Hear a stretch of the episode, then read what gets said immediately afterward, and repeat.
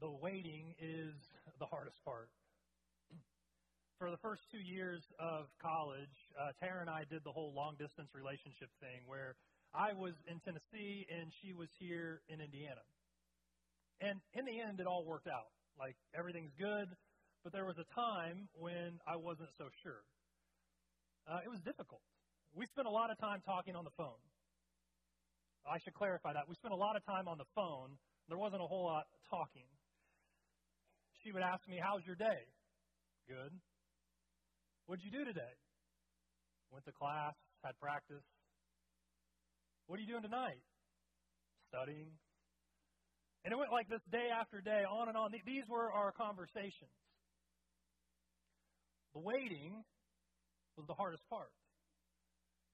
If I could just see her, things would, would be okay. If I could just spend time together, then, then everything would be all right. We'd wait weeks, months without seeing each other, and it was difficult. What are you waiting for right now? In your life, well, what are you waiting on? Maybe you're here today and you're waiting for a spouse, someone to walk through life with. And with every passing day, the wait gets harder. You look around and you see so many other couples that seem happy, and you think, when's it going to be my turn? Maybe you've worked for 45 years and, and you're waiting for retirement. You're ready for a break. You're ready to, to see things and do things that you haven't been able to do. For, for so much of, of your life, you put things on the back burner. Maybe you're young and you just feel stuck. And you're thinking, I just can't wait till I get out of this town. I get it. Maybe you're waiting on that promotion. You've worked hard, you're qualified, you've put in the time, and now you're just waiting. Maybe you've been feeling sick and you've had some tests run, and now you're waiting for the results. Or maybe you've been beaten up and down and you can't seem to catch a break. You've taken punch after punch in life, and you're waiting for things to get better. You're waiting for things to turn around. I don't know, maybe you're waiting for the sermon to be over. All of us have been waiting for something. We're all waiting for something right now. The question isn't whether or not we wait, the question is how do we wait well? We've been studying the book of James together over the last seven weeks, and James is writing to Christians who are feeling discouraged because they've been oppressed at the hands of the rich. And here in chapter 5, verses 1 through 6, James speaks very forcefully and strongly as he warns these rich people who have lived for themselves and they've exploited the poor in the process. And so these believers, they're getting fed up. They're losing hope. They're losing focus of God's promises. They're losing patience in the waiting. And so James gives them a much needed course correction in verse 7. We're going to read this passage together. Would you please stand for the reading of God's Word? James chapter 5, beginning in verse 7. Be patient then, brothers and sisters, until the Lord's coming. See how the farmer waits for the land to yield its valuable crop, patiently waiting for the autumn and spring rains. You too be patient and stand firm, because the Lord's coming is near. Don't grumble against one another, brothers and sisters, or you will be judged. The judge is standing at the door. Brothers and sisters, as an example of patience in the face of suffering, take the prophets who spoke in the name of the Lord. As you know, we count as blessed those who have persevered. You have heard of Job's perseverance and have seen what the Lord finally brought about. The Lord is full of compassion and mercy. May God bless the reading of His word. You may be seated. In light of all the suffering that these believers have experienced, James's command to be patient seems incredible. James has laid into the rich oppressors, listing their awful offenses. And after that, we might expect James to say something like, Be furious, be outraged. But that wouldn't be right.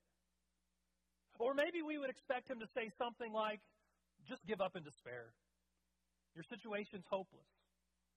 The rich hold all the power, nothing is going to change. But that response would be wrong too. Because it would be an affirmation of the values of the rich, saying that their materialistic power is the only goal to live for. So both giving into the world and attacking the world are wrong. James presents a third way, a better way.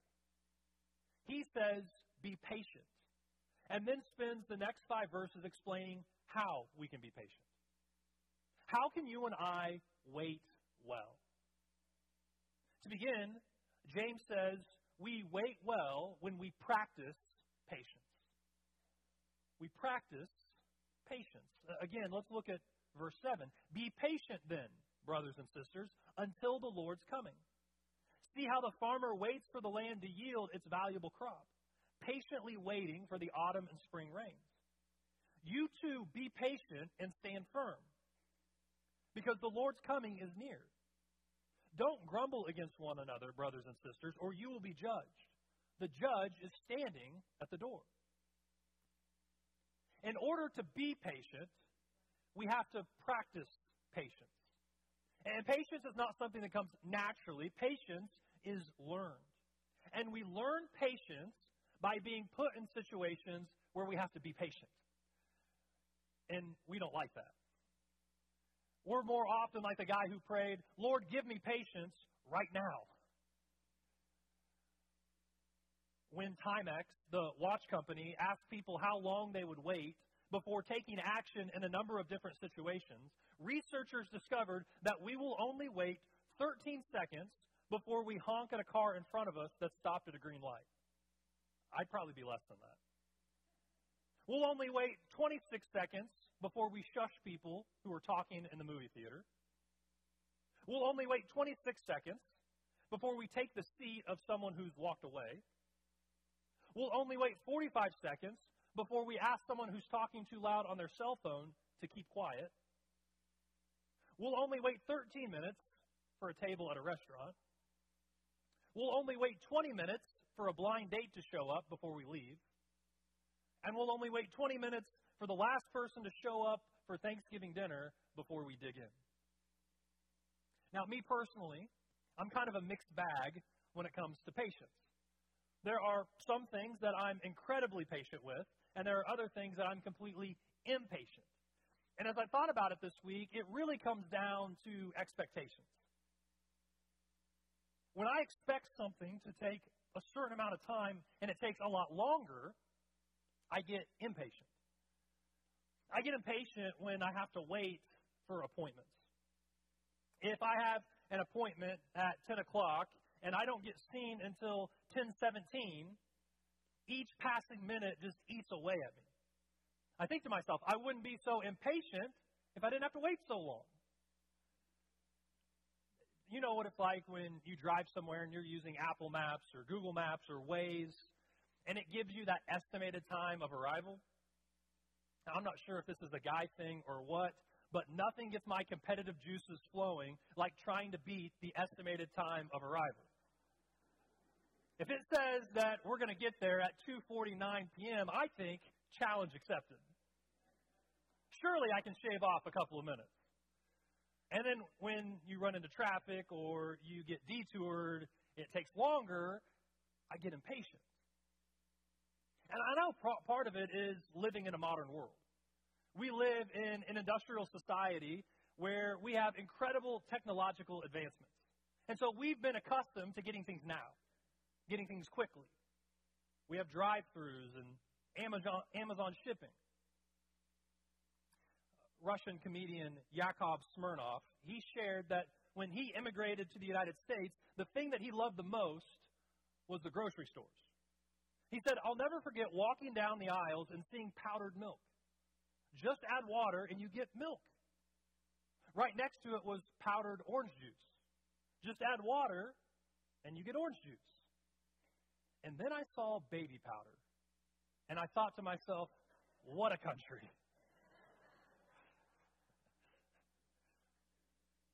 And it can be tempting to think that everything in life is easy. And so when we do wait, it causes problems in our lives. And James addresses this. To help us practice patience, James gives us a reason, an example, and a consequence. The reason to be patient is Christ's return. In, in God's story of redemptive history, that is the only thing we're waiting on. It's Christ's return. In the beginning, God created the world. Humanity sinned. It severed the relationship between God and man. The sacrifices of the Old Testament was a temporary system pointing to God's ultimate answer for sin and restoration in his Messiah. And the Messiah came. God provided atonement for sins through sending Jesus. Jesus was born. He lived a sinless life. He died, was buried. Three days later, he rose from the dead. Then he ascended to heaven. God sent down his Holy Spirit to dwell in the lives of believers. The church was started to proclaim his glory under this new covenant. All of that has already happened. And the only thing we are waiting on now is for Christ to return and to establish a new heavens and a new earth. You see, church, what you're waiting for influences how well you wait. And Jesus is saying we should live every day as though Jesus could return today. He'll judge everyone, including me. How different would we live? How patient would we be in how we judge people if we remembered that we could be judged by God today? Martin Luther famously said, There are two days in my calendar this day and that day. And James seems to have been the same way. When you read how many times he talks about Jesus coming back in his letter, do we live like that? I think it may be an insight into how God sees time as well.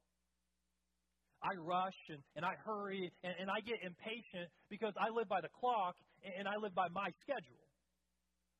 But God looks at heaven's calendar, and right now, ever since Jesus came to the earth the first time, it still says today.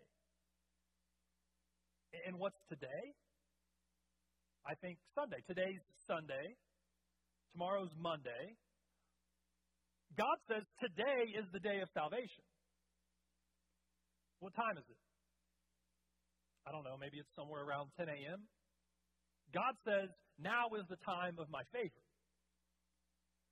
And so now is the time for us to be saved by His grace and get the word out to the world about His favor, whatever day, while there is still time. See, God is eternal, so He's never in a rush. The Bible says that with the Lord, a day is like a thousand years. So ever since Jesus went to heaven and sat down at the right hand of God in glory, it's only been a couple of days to God. But one day, time will literally run out and it will be the day. What day? The day of the second coming of Christ, the day of judgment. The Apostle Peter wrote that it's most important to understand that in the last days, scoffers will come scoffing, saying, When's it going to happen? But the return of Christ, it hasn't happened yet. It's never going to happen. But one day the Father will say, It's that day.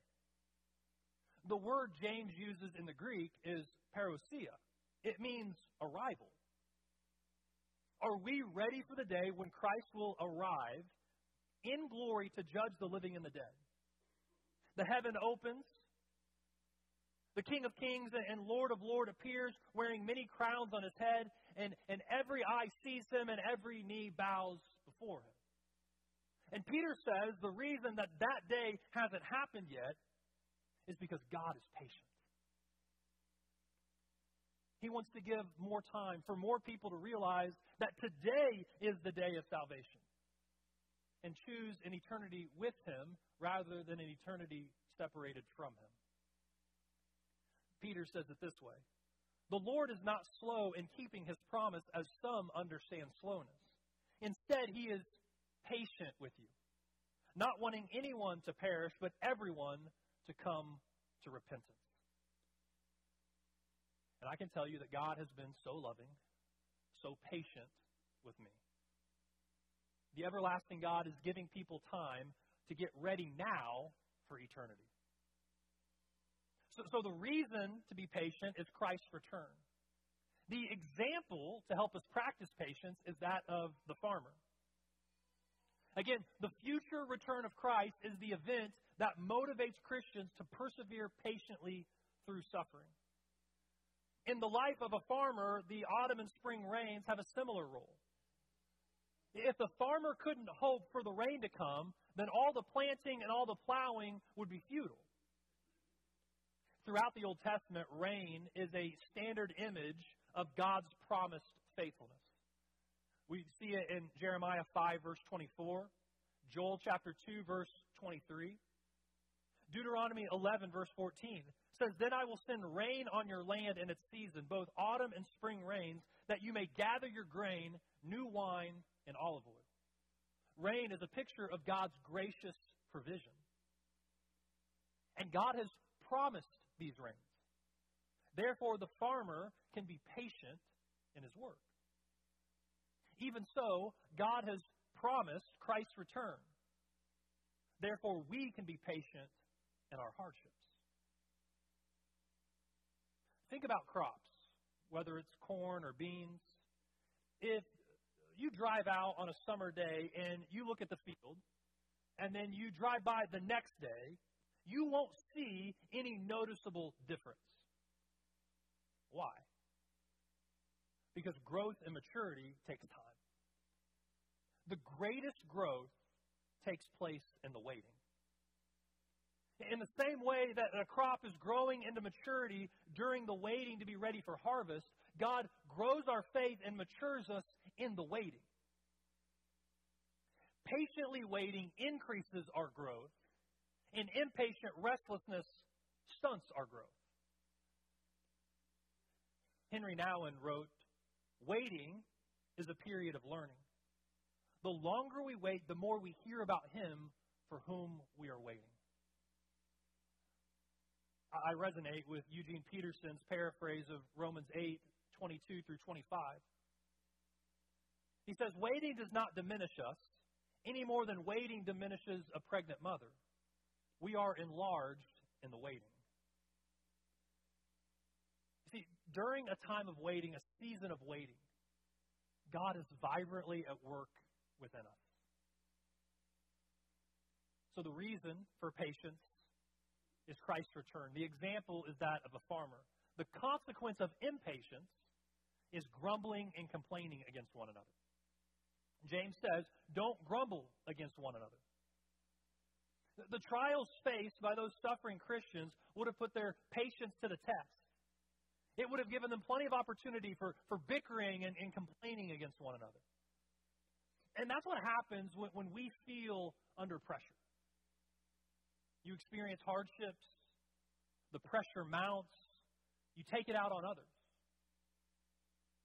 It could be a difficult marriage or frustrated dreams.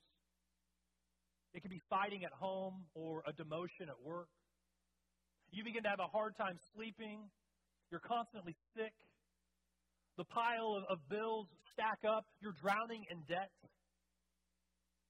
Christians lose patience with one another under these pressures, and the church becomes infected with a readiness to, to criticize and blame. And so James corrects this problem by sharing a renewed vision of Christ's imminent return. You see, impatience breeds disdain. Patience focuses on what will gain. Impatience breeds disdain. Patience focuses on what we'll gain. I was talking with a friend recently about how parents act at sporting events. And he said that one of the best pieces of advice that he's ever received is this that there's no benefit in yelling or complaining to the refs because I've never seen a referee change a call because a parent yelled at them. But I have seen parents make fools of themselves. in, in the same way, what benefit have you ever received from being impatient? I know in my own life it's, it's only led to bad outcomes terrible decision making, selfish desires, conflict in relationships. And James talks about how when we're not patiently waiting, we grumble and complain against each other. It's only negative. I mean, who would raise their hand and say, oh, yeah, my life is dramatically better because I've been impatient? Impatience has made me a better spouse, a better father, a better mother, a better employee. No way. So we learn to wait well by practicing patience. Second, James says we wait well when we follow the faithful. We follow the faithful. Verse 10 Brothers and sisters, as an example of patience in the face of suffering, take the prophets who spoke in the name of the Lord. As you know, we count as blessed those who have persevered. And the best snapshot we get of faithful men and women in Scripture is from Hebrews 11. It's known as the Great Hall of Faith. Noah warned about things not yet seen and built the ark when everyone thought he was crazy. Abraham was looking forward to the city with foundations whose architect and builder is God. Sarah considered him faithful who made the promise. They did not receive the things promised, they only saw them and welcomed them at a distance. That is prophetic patience and action. It's not looking back. It's not past present focus. It's present future focused. Hebrews 11 lists all these examples of patient faith. Not passive, patient. Waiting on God, trusting Him. Isaac blessed Jacob and Esau in regard to their future. Jacob, when he was dying, blessed each of Joseph's sons. Joseph spoke about the exodus from the Israelites from Egypt and gave instructions concerning the burial of his bones. Moses' parents hid him for three months after he was born. What a prophetic act of faith. Moses, when he grew up, he left Egypt, not fearing the Pharaoh's anger. He persevered because he saw him who is invisible. And the writer of Hebrews goes on to say, I don't have time to tell you about Gideon, Barak, Samson, and Jephthah, and David, and Samuel, and the prophets who through faith conquered kingdoms, administered justice, and gained what was promised. But James says that if you want to learn patience, remember these prophets. And I would tell you today, also remember the present day suffering experienced by believers all around the world. Look at what's happening to the persecuted church, and look at how so many faithful men and women persevere through hardship and allow their faithful endurance to encourage you to keep on waiting and to trust God while you wait. In Revelation 6, the Apostle John sees a vision of heaven where he hears some of these prophetic martyrs who faithfully proclaim the word and it cost them their life. They're now crying out from under the altar in heaven and they're asking, How long, O Lord? How long until you judge the earth? And each of them was given a white robe, and they're told in verse 11, just a little longer. They were told to wait just a little while longer. Because now, it's still the day of salvation. Because God is patient. To wait well, we practice patience. We follow the example of the faithful men and women who have gone before us. Third, James says we wait well when we hold on to hope. We hold on to hope. Verse 11 says, You have heard of Job's perseverance and have seen what the Lord finally brought about. The Lord is full of compassion and mercy. The best example that James can think of is the example of Job. Job had it all, and he lost everything. He was a good man, nine kids, rich and happy, until Satan's attacks got personal. Thieves took away his property. Lightning struck his possessions. Death took his children. Sickness took its toll. His friends turned out to be hopeless, and his wife said, Why don't you just curse God and die? And that's just the start of the story. So, so what does Job do? At this, Job got up, tore his robe, shaved his head. He fell to the ground and worshiped, and he said in Job chapter 1 Naked I came from my mother's womb, and naked I will depart. The Lord gave, and the Lord has taken away. May the name of the Lord be praised. He didn't grumble and complain. He waited, and he worshiped, and he held on to hope. Because the story isn't over. Yes, Job is grieving. He has questions. 40 chapters of questions as he's waiting. His friends couldn't answer them. And when God shows up, he says, You wouldn't understand even if I told you. And face to face with God, Job knows it's true. Job says, I spoke of things I didn't understand, things too wonderful for me to know. My ears had heard of you, but now my eyes have seen you. That's in the last chapter of Job. The story's almost over, but it's not over yet. The book of Job ends with this. After Job had prayed for his friends, the Lord restored his fortunes and gave him twice as much as he had before. The Lord blessed the latter part of Job's life more than the former part. He also had seven sons and three daughters. He saw his children and their children to the fourth generation. And so Job died, an old man and full of years. You see, Job knew with the prophets and the men and women of Hebrews 11, he knew what they knew that God rewards that God blesses those who earnestly seek Him. Because the Lord is full of compassion and mercy. A great example of this is in Genesis chapter 29. Jacob is in love with Rachel. She was a beautiful woman, and Jacob told Rachel's father, Laban, that he would work for him for seven years. And in return, he would receive Rachel as his wife. And Laban agrees to this. And so verse 20 says So Jacob served seven years to get Rachel, but they seemed like only a few days to him because of his great love for her. But if you're familiar with the story, you know that Laban pulls a trick on Jacob and gives his oldest daughter Leah to Jacob instead of Rachel. It's the old wedding night switcheroo.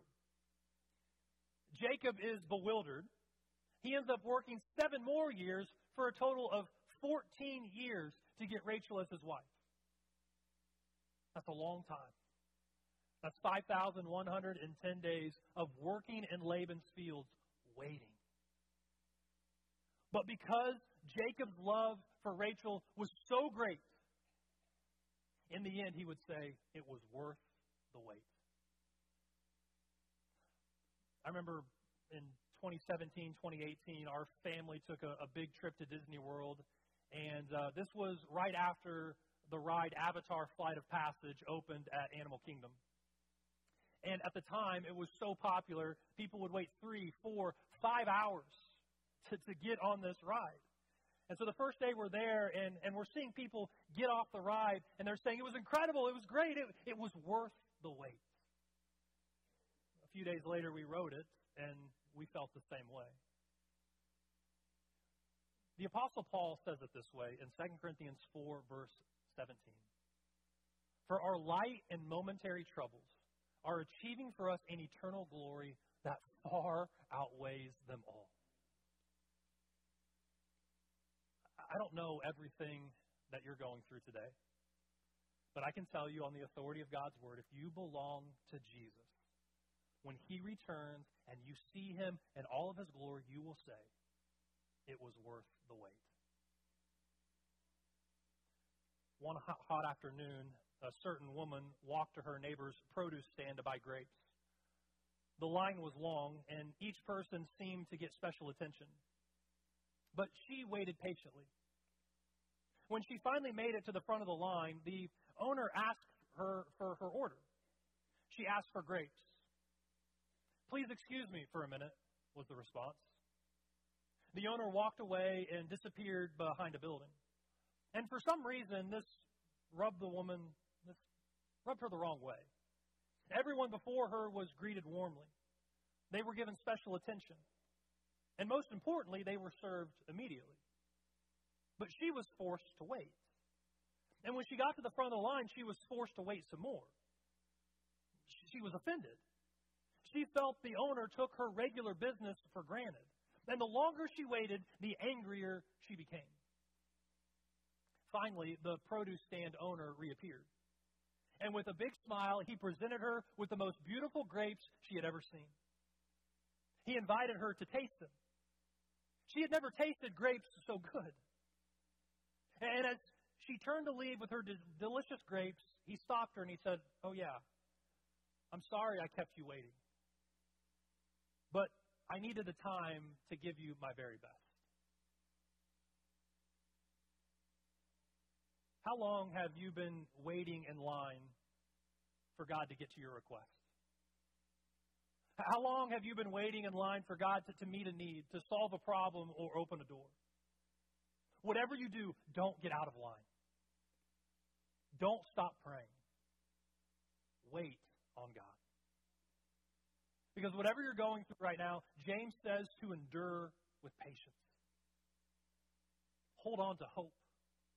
Because when Christ returns, and it is a promise, we can trust him because he is faithful. When Christ returns, you will say, it was worth the wait. Let's pray together.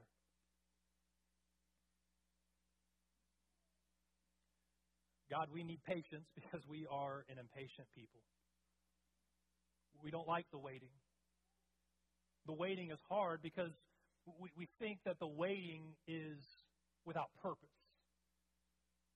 But God, your word shows us that, that there's that you do the best work in the waiting.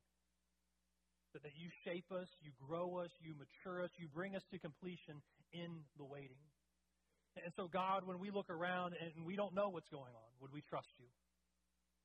When we feel ourselves getting impatient, would, would we look and know that we have a promise that Christ will return. And when that day comes, no matter what we've gone through on this earth, we will say it was worth the wait. God, give us patience. Thank you for being patient. Every day that we have on this earth is an opportunity to choose a relationship with you, to come into a saving relationship with your son, Jesus. God, you have been so, so patient with me. And I would pray that today, if there are people who've kind of held you at arm's length, would they recognize today that, that your patience is so that they would come to know you as Lord and Savior? God, whatever it is we're going through, help us to wait well knowing that Christ is coming again soon. And it's in His name that we pray. Amen.